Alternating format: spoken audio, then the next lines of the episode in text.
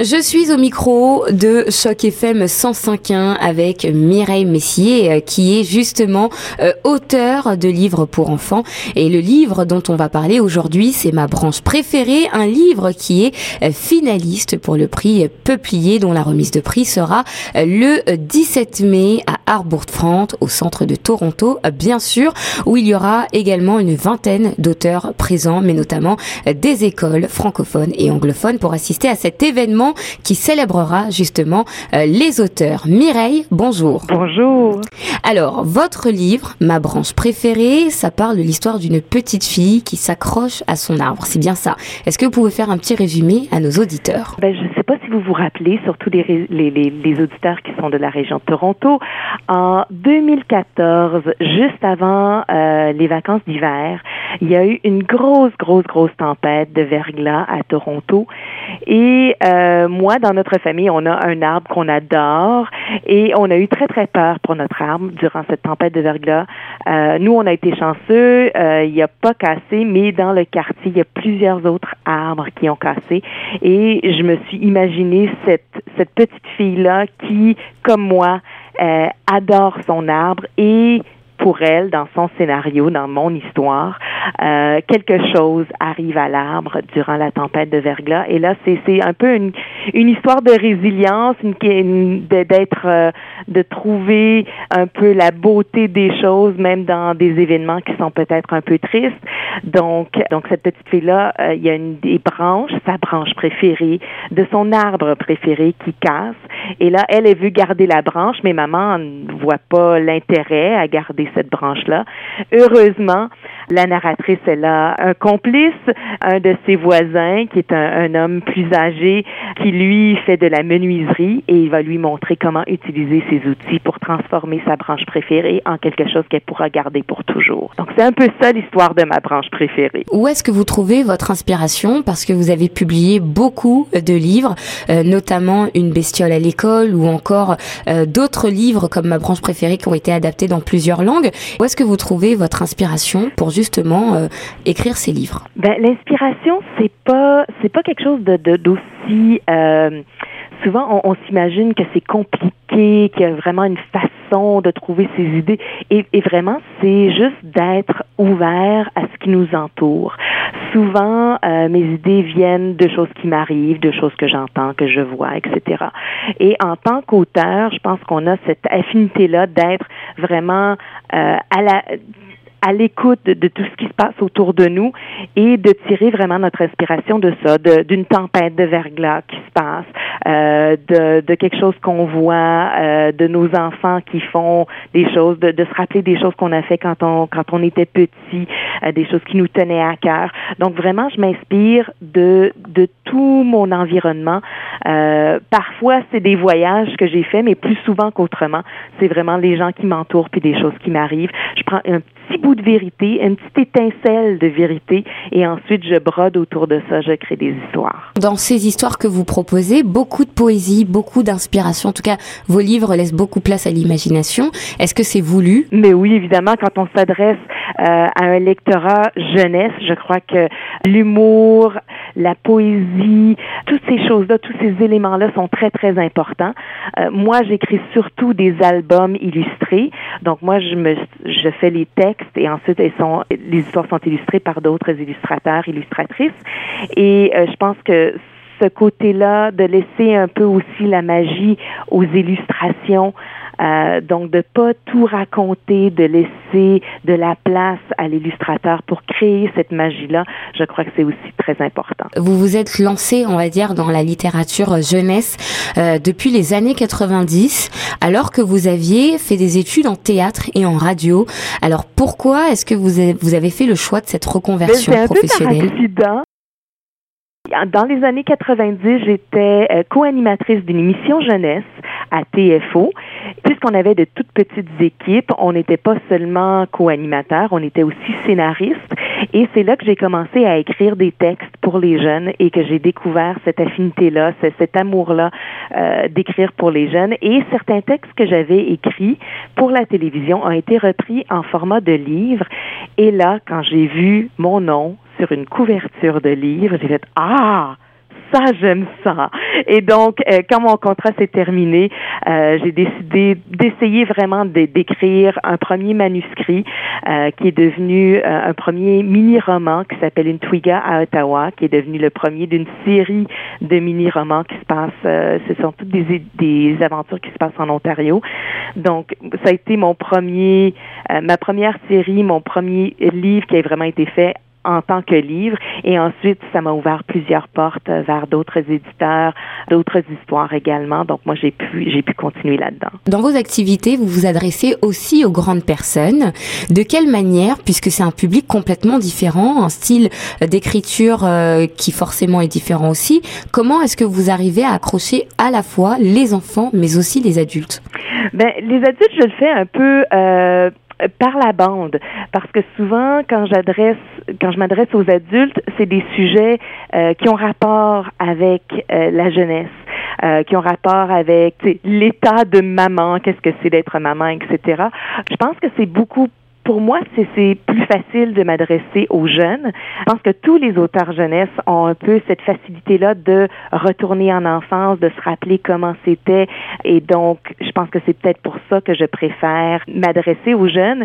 Mais euh, bon, évidemment, quand j'écris pour des revues, pour des journaux, etc., je m'adresse plutôt aux adultes. Et étant une adulte, ça me vient aussi euh, assez facilement. Mais je préfère de beaucoup écrire pour les jeunes. Vous avez reçu notamment plusieurs prix euh, pour vos livres. Après avoir fait une reconversion professionnelle, qu'est-ce que ça vous a fait? Surtout au début, cette espèce de syndrome-là de l'imposteur. Ben oui, j'écris des livres, mais est-ce que c'est un hobby? Est-ce que c'est vraiment ma carrière? Est-ce que c'est, est-ce que j'ai bien fait? Est-ce que j'ai fait un bon choix? Et là, on valide un peu ce choix-là qu'on a fait euh, d'être dans ce groupe parce que souvent quand je suis finaliste, euh, comme pour le prix Peuplier cette fois-ci, je regarde les autres auteurs, les autres illustrateurs avec qui je me trouve et je suis vraiment très très bien entourée. Euh, c'est vraiment c'est un peu cliché, mais on dit c'est un honneur d'être finaliste. Et c'est vrai, c'est vraiment, vraiment vrai de se retrouver avec ces gens-là, de dire regardez, regardez notre travail, regardez ce qu'on a fait. En plus, le prix Peuplier, c'est un prix du choix du public. Donc, c'est les lecteurs, c'est les jeunes lecteurs qui votent, donc qui vont lire tous les livres qui sont dans la section. Euh, il y a le prix Peuplier qui sont pour les albums. Il y a aussi pour les un peu plus grands les prix Tamarac Express et pour les plus grands encore, les prix Tamarac. Donc, ces jeunes-là vont lire tous les livres qui sont dans la catégorie, qui sont finalistes, et qui vont voter pour leur préféré. Donc, de savoir qu'on est reconnu par ses pairs, c'est chouette, mais d'être reconnu par son lectorat, les gens pour qui on veut écrire, les gens pour qui on, crée ces histoires-là, eh bien ça, c'est vraiment extrêmement spécial. Il y a beaucoup d'auteurs euh, de livres jeunesse. Qu'est-ce qui fait que vous, vous vous démarquez en particulier?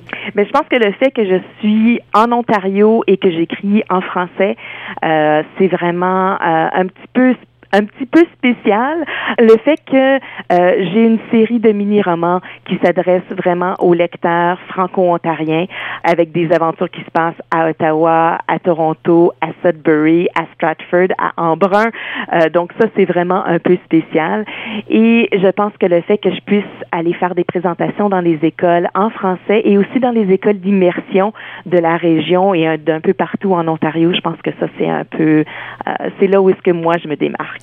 Alors justement, c'était ma, ma, prochaine question, puisque vous faites euh, des animations, vous offrez des ateliers euh, aux élèves de premier cycle en particulier, et ça dans les écoles françaises. Alors comment ça s'est organisé? Pourquoi vous avez décidé de faire ça en plus des livres euh, que vous proposez? Ben le fait que j'écris pour les jeunes, ça me permet de pouvoir aller faire des présentations scolaires, surtout avec les tout petits, de de la maternelle jusqu'à environ. Moi, je dirais que je peux, euh, avec mes romans, en tout cas, je peux aller rejoindre jusqu'aux aux élèves de la sixième année. Et c'est pas donné à tous les auteurs de vouloir ou de pouvoir faire des animations dans les écoles. Moi, j'ai cette formation-là qui est en radio-télédiffusion et aussi en théâtre, parce que quand on fait une présentation scolaire, c'est un peu comme faire une pièce de théâtre. Donc, moi, je vais présenter mon livre, mais euh, c'est un peu plus dynamique disons, que euh, une lecture de livre où je suis assis dans une chaise et je lis le texte et ça s'arrête là. Donc, c'est vraiment une présentation de mon métier. Euh, c'est presque une mise en scène de, de mes livres, de mes personnages. Je fais imprimer des versions géantes de mes livres, comme ça, je peux les présenter dans des grands groupes et tout le monde peut bien voir les illustrations parce que, comme j'ai déjà mentionné, euh, l'illustration est à part égale, selon moi, dans un album. Donc, c'est important que tous les jeunes puissent voir les belles illustrations, le super travail qui est fait par les illustrateurs, les illustratrices avec qui j'ai la chance de collaborer. Est-ce que vous pouvez nous parler de Pierre Pratt qui a travaillé avec vous? Ah, mais oui, absolument, avec plaisir. Donc, Pierre Pratt, c'est euh, l'illustrateur avec qui j'ai été jumelée pour euh, l'album Ma branche préférée. C'est un illustrateur que je connaissais de longue date, mais mais euh, on se connaît pas personnellement. Euh, je connaissais son travail, j'aimais beaucoup. Il a fait un album que j'ai adoré et que mes filles ont adoré aussi, qui s'appelle Mes petites fesses. et donc ça c'est un des de nos albums préférés. Et quand j'ai appris, quand j'ai su que c'était Pierre Pratt qui allait illustrer mon album, j'étais aux anges euh, parce que souvent ce n'est pas euh, l'illustrateur qui choisit l'illustrateur, c'est pas l'auteur qui choisit l'illustrateur, mais c'est l'éditeur. Donc l'éditeur va approcher différents illustrateurs et euh, quand ces illustrateurs-là daignent, euh, aiment notre texte et disent oui, nous, ça nous intéresse de d'illustrer ça, ensuite on l'annonce à l'auteur et donc c'est pour nous c'est tout le temps une surprise de savoir qui va illustrer nos euh, nos histoires. Et donc moi quand on m'a dit que c'était Pierre Pratt je, je croyais avoir gagné à la loterie à la, la, loterie des illustrateurs. Donc vraiment, euh, c'était, euh, moi j'étais archi contente. Et encore à ce jour, ça fait déjà deux ans euh, que l'album est sorti et je n'ai pas encore rencontrer Pierre Pratt en vraie vie. Donc, on, on, collab ah, on collabore comme ça. ça tout se fait euh, pas mal par courriel. Euh, on est amis Facebook, mais à part ça, on s'est pas encore rencontrés. Donc, j'ai, j'espère un jour avoir la chance euh, de pouvoir lui serrer la pince. J'ai pu constater que vous, depuis 1999, vous avez sorti une vingtaine de livres. Oui. Ce qui est énorme quand même. Jusqu'où vous allez aller? mais ça dépend. Euh, je vis jusqu'à quel âge? Moi, j'ai l'intention d'écrire euh, jusqu'à temps que je sois vraiment plus capable d'écrire. C'est un merveilleux métier. Euh, des idées d'histoire, il y en a toujours. Donc, à moins d'un de quelque chose qui m'empêche d'écrire. J'espère pouvoir en, en, publier comme ça euh, encore une autre trentaine, une autre cinquantaine, qui sait. Est-ce que vous pensez que c'est tout le monde qui peut s'adresser à des enfants? Non. Euh, je pense que écrire pour les enfants, c'est vraiment très particulier. Euh, on a tous été enfants. Donc, s'il y en a qui sont capables de euh, vraiment euh, revenir dans cet état-là de c'était comment être enfant. Je pense que c'est aussi important pour les gens qui veulent écrire des histoires jeunesse de lire des histoires jeunesse. Euh, donc moi, j'apprécie beaucoup euh, le travail de mes collègues. Je vais à la bibliothèque plusieurs fois par semaine, sortir des albums, voir les nouveautés, qu'est-ce qu'il y a, qu'est-ce qui sort. Je lis beaucoup, beaucoup d'albums jeunesse. Euh, quand, je, quand mes enfants étaient plus jeunes, j'avais le prétexte de dire que c'était pour elles, mais on s'entend que c'était surtout pour moi et que maintenant qu'elles sont encore beaucoup trop grandes pour les albums, euh, je continue à en lire beaucoup, à prendre des notes, à voir qu'est-ce qui se fait. Donc ça aussi, c'est important si on veut écrire pour les jeunes, c'est de comprendre euh, ce médium-là qui est la littérature jeunesse. Écrire des albums, c'est aussi très mathématique c'est très cartésien. L'histoire doit se dérouler en 32 pages. Pas plus, pas moins. Pour quelle raison 32? C'est, le standard euh, de l'industrie, c'est 32 pages. Il y a certains albums qui ont parfois 40 pages, euh, il y en a quelques-uns qui en ont 24, mais le, la grande majorité, et vous remarqueriez ça si vous, si vous en lisez comme moi, tous les albums ont 32 pages. Et donc, il faut pouvoir raconter notre histoire en 32 pages. Alors, dernière question. Qu'est-ce qui fait le lecteur et les auditeurs qui ont peut-être des enfants aussi, euh, pourquoi on, se, on, devrait se tourner vers vos livres en particulier? Ah, mais on ne doit pas se tourner vers mes livres en particulier. il, faut, il faut découvrir le plus d'auteurs possible, les auteurs canadiens, les auteurs euh, franco-canadiens, québécois, franco-ontariens, d'aller voir, d'aller demander en librairie où sont les livres canadiens français. Nous, en tant qu'adultes, euh, on a nos préférés et euh, on a nos coups de cœur dont on se rappelle quand on était petit. Pour moi, c'est Barbe à papa. Euh, pour moi, c'est euh, La petite maison à la prairie. Donc, j'avais mes préférés. Et quand j'ai vu que mes enfants n'accrochaient pas à ces préférés-là, j'étais un peu déçue. Mais il faut comprendre que euh, chacun a le droit d'aimer différents genres de livres. Donc, c'est important de faire découvrir et d'aller vers des choses qui, peut-être, à prime abord, ce n'est pas nos coups de cœur, mais de prendre le temps de découvrir des nouveaux. Qui est là? Qui publie? Euh, allez découvrir Simon Boulris, allez découvrir euh, Annie Bacon, allez découvrir, il y en a plein, il y en a tellement et qui était pas là quand nous, on était petits. Donc, je pense que c'est important d'aller découvrir toute cette nouvelle cuvée-là euh, d'auteurs jeunesse. Et le prix Peuplier, c'est un peu ça. Les prix de tout le programme de la forêt de la lecture, c'est pour faire découvrir aux jeunes, mais aussi aux parents, tous ces nouveaux auteurs-là qui, qui existent et qui travaillent et qui font de merveilleuses histoires. Vous m'avez inspiré une dernière question, justement. Oui. Alors, je voudrais savoir, est-ce que les auteurs entre vous, vous avez des modèles euh, qui vous inspirent le plus? Dans la catégorie de la littérature jeunesse Quelle est la personne, quel est l'auteur qui vous ressemble le plus? Qui me ressemble le plus? Oh là là, ça c'est difficile. J'oserais dire que l'auteur qui m'inspire et qui est aussi ma collègue et ma grande amie, c'est André Poulain. André Poulain, c'est une autre auteure euh, jeunesse franco-ontarienne qui publie autant, sinon plus, oui, beaucoup plus que moi, et euh, qui écrit autant pour les tout petits que pour les plus grands. Elle écrit aussi pour les ados, et j'adore tout ce qu'elle fait. Euh, donc, euh, quand je serai grande, j'aimerais ça être aussi bonne qu'André Poulain.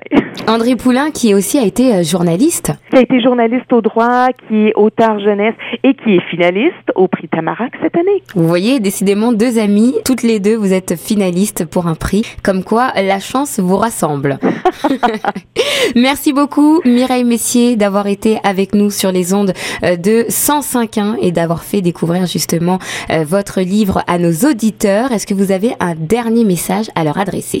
Si jamais les gens sont dans la région le 17 mai, la remise de prix est ouverte au grand public. C'est à Harbourfront. Venez avec vos, vos familles. Euh, c'est un jour de semaine, donc venez avec vos tout petits. Euh, c'est vraiment une très, très grande célébration de la lecture en français à Toronto.